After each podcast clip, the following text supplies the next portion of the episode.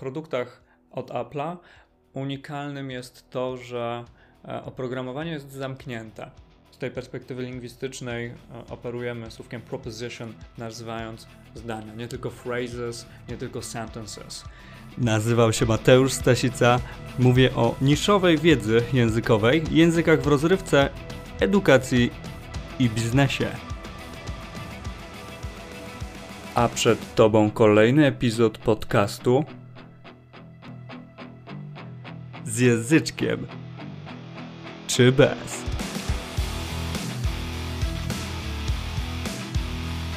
Dobra, dobra, dobra.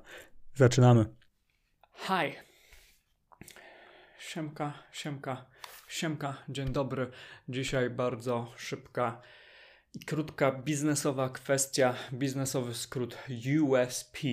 E, poza skrótem USP, który może oznaczać broń w Counter-Strike'u na przykład, to e, jest to również skrót bardzo często, gęsto używany e, właśnie w biznesie sprzedaży, w marketingu, mm, ponieważ mm, tyczy się cech.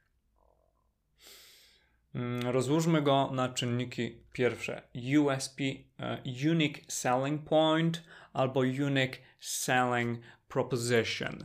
Są dwa takie rozwinięcia, które w sumie oznaczają praktycznie to samo. Hmm, może troszeczkę e, zmieniają tam perspektywę. W niektórych sytuacjach bardziej będziemy mieli proposition niż point. Nie jest to jakoś szczególnie ważne. E, ważnym jest to, że chodzi o pewne unikatowe cechy. Chodzi o to, czym się wyróżniamy.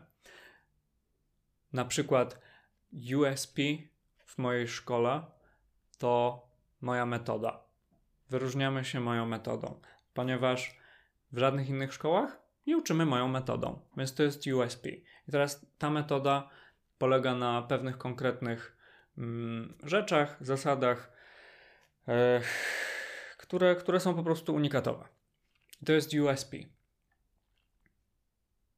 USP mm, innego produktu.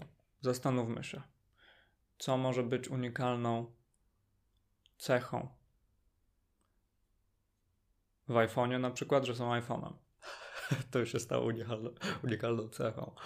Um, nie, ale w iPhone'ie, w produktach od Apple'a unikalnym jest to, że e, oprogramowanie jest zamknięte. Czyli tam nie za bardzo można się dostać i wprowadzać zmiany. W Windowsie się da. I w innych, na przykład telefonach. Więc Androidy są otwarte, Apple są zamknięte. To jest pewna unikalna cecha. Rozkładamy na czynniki pierwsze Unique Selling Point, Unique Selling Proposition. Unique to jest niepowtarzalny, unikalny. The features of this product are unique. Cechy tego produktu są niepowtarzalne.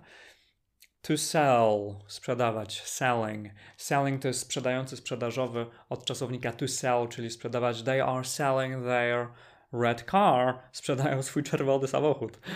I dalej mamy point. Point to jest punkt, kwestia, szczegół. To jest ten unique selling point, unikalny punkt, unikalny szczegół sprzedażowy. Uh, I agree, but there is just one point we need to discuss. Zgadzam się, jest jednak jedna kwestia, którą musimy przedyskutować. Mieliśmy point, to jeszcze proposition.